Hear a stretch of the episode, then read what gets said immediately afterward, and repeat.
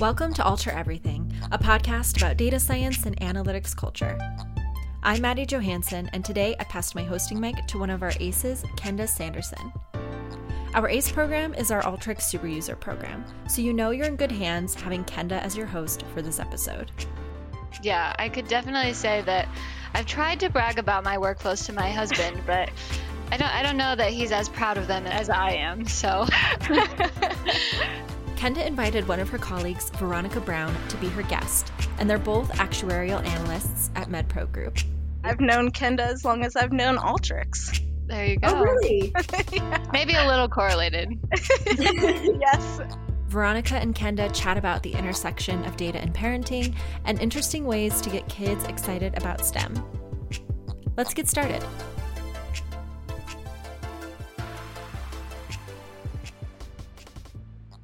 Okay, awesome. Well, I will go on mute, and then Kenda, I'll let you take it away. Okay, sounds good. Thank you.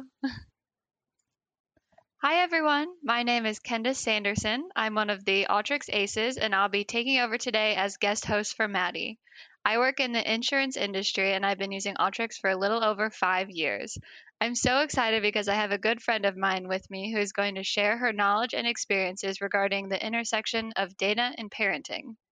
Although this topic has become increasingly relevant in our day-to-day lives, especially during the past year with many parents working, parenting, and teaching from home, I think it's important to take a step back and think about the impact this all has on the next generation.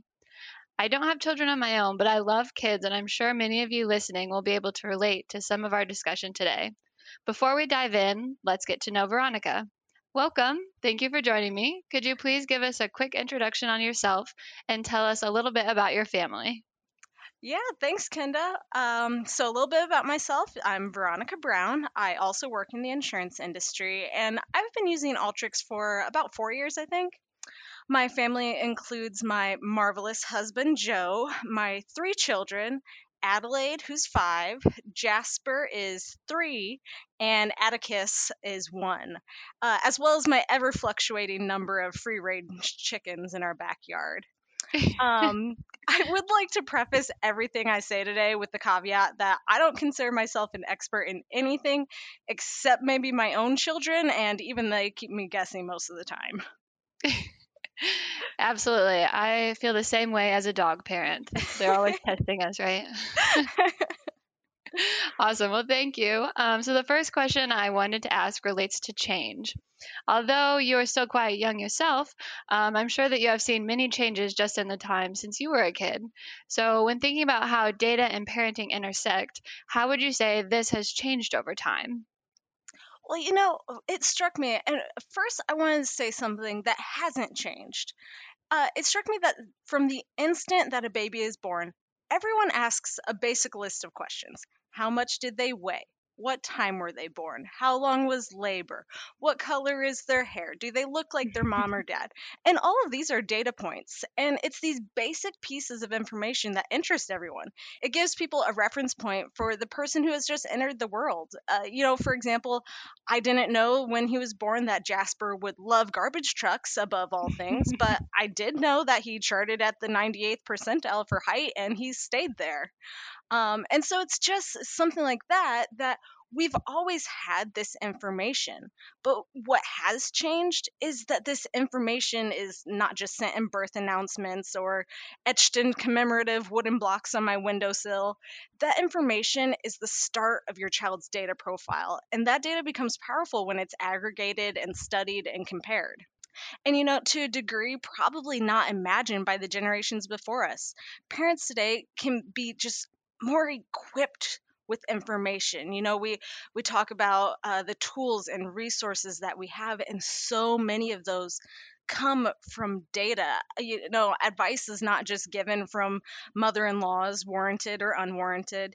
Each piece of information, it's a building block to every aspect of our world, including parenting. And, you know, when I think of data and parenting, uh, a big one is health and safety.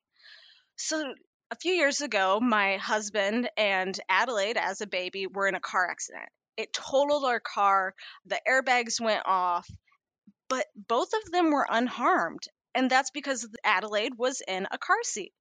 Well, think back to maybe our parents' times or grandparents' time when they were growing up.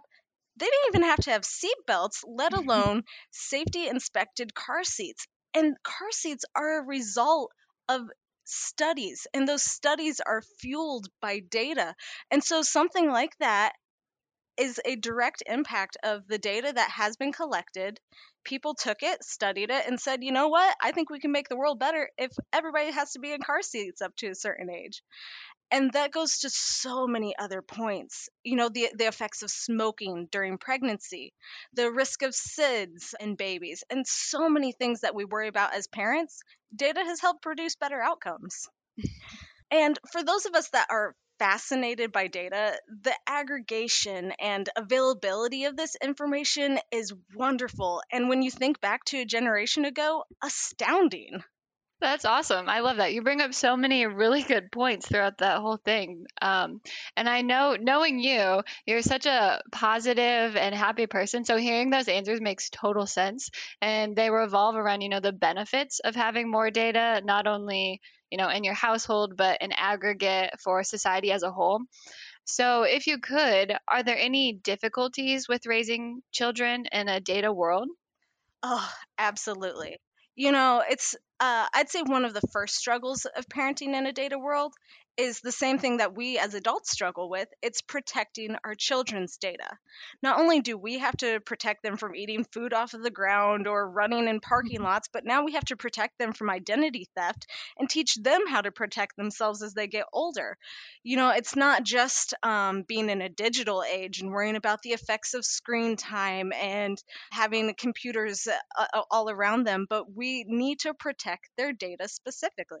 And the average parent is not able to ensure the data integrity of findings when they're looking for online parenting advice.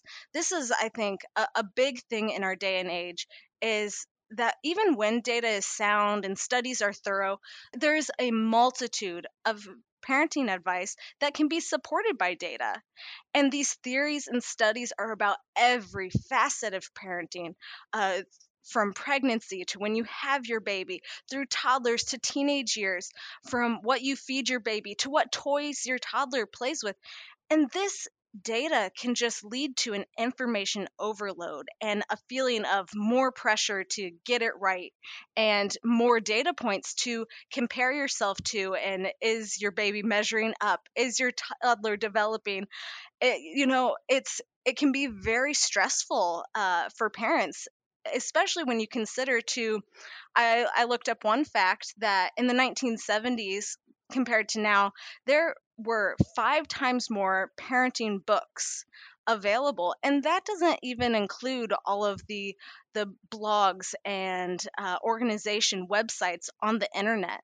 So I think one of the biggest negative impacts of data is just the amount of it. And what do we uh, as individuals and specifically as parents do with that amount of data?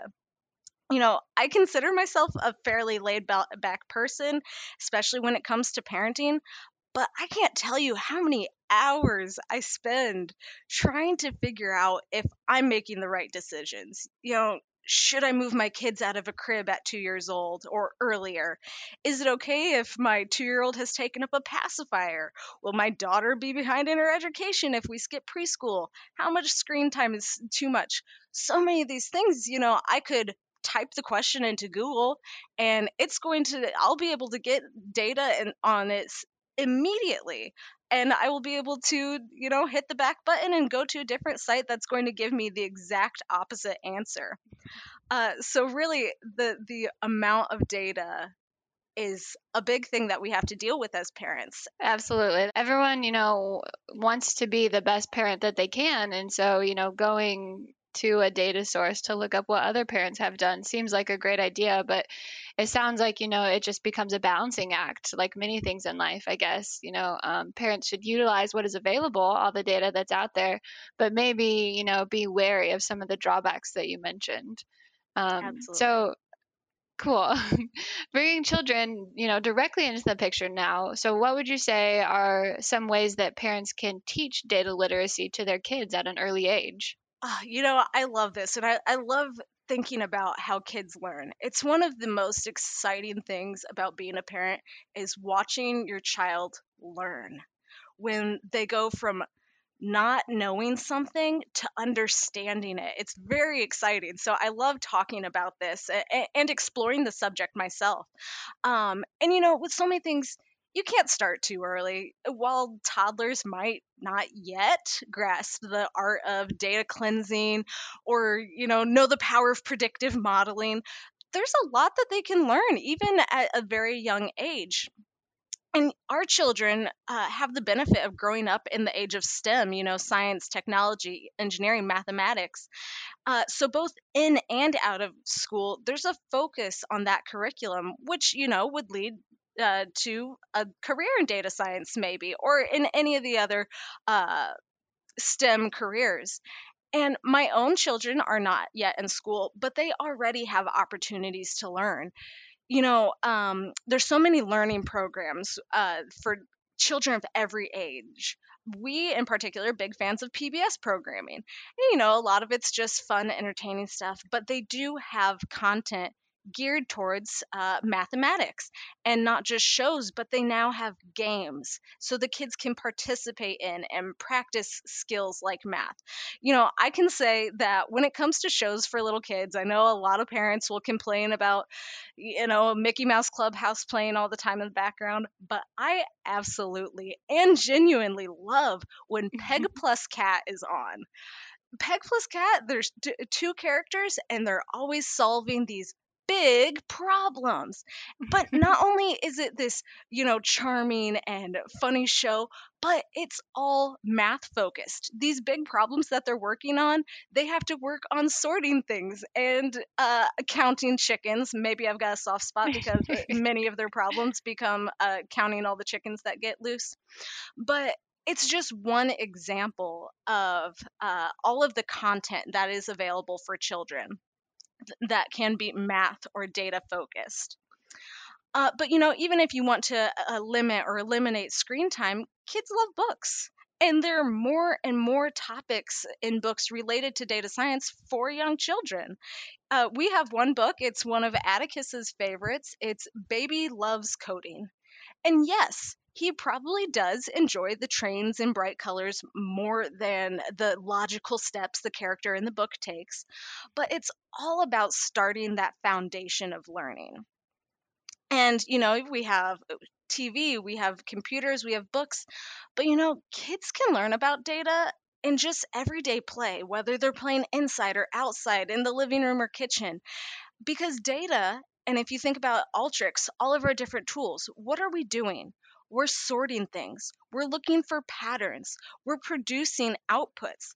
That's exactly what children love to do in their play. You know, they, they sort their toys from biggest to smallest. That's a type of data.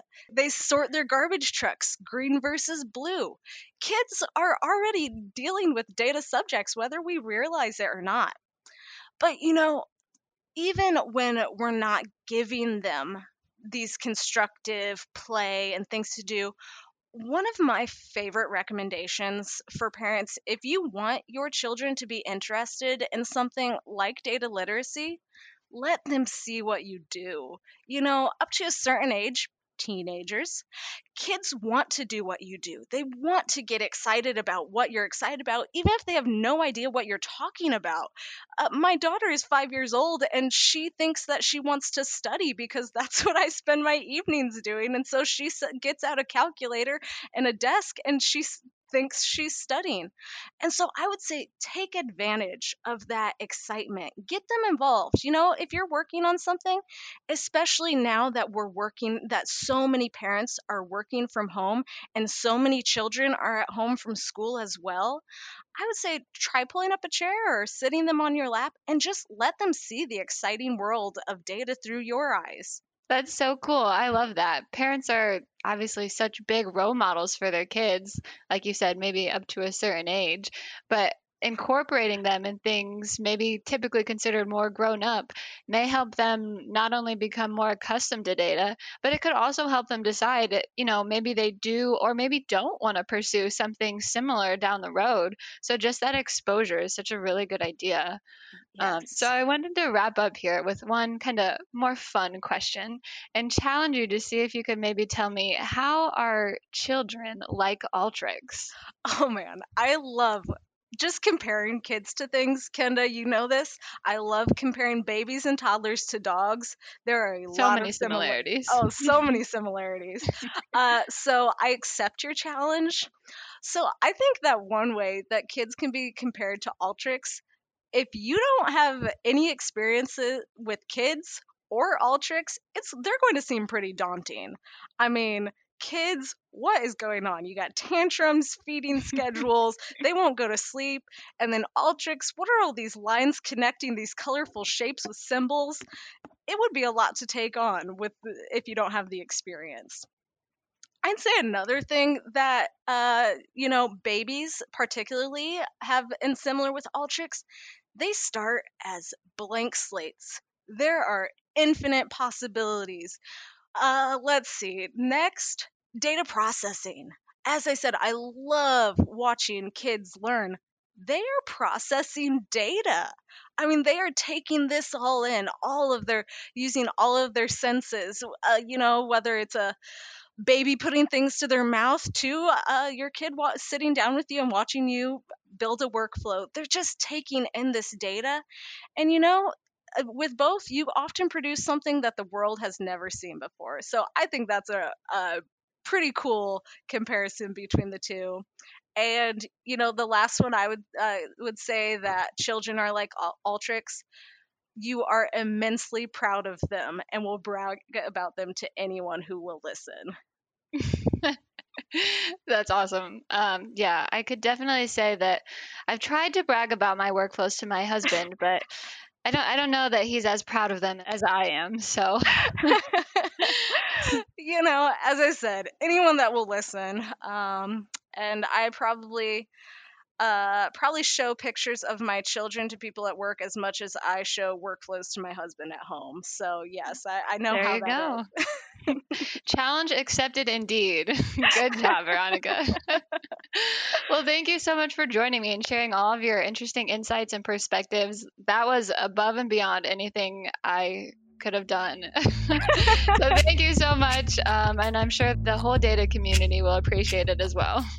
Well, thank you so much for uh, inviting me to participate. I thought this was a very fun endeavor, and I'm glad I got to be a part of it. Thanks for listening. Join us at community.alteryx.com slash podcast, where you can leave a comment to share your favorite way to engage your kids in their learning journeys. You can also check out our Data in the Sandbox podcast miniseries, featuring short episodes specifically written for kids. You can find it on the show notes page or by searching Data in the Sandbox on your favorite podcast app. Catch you next time.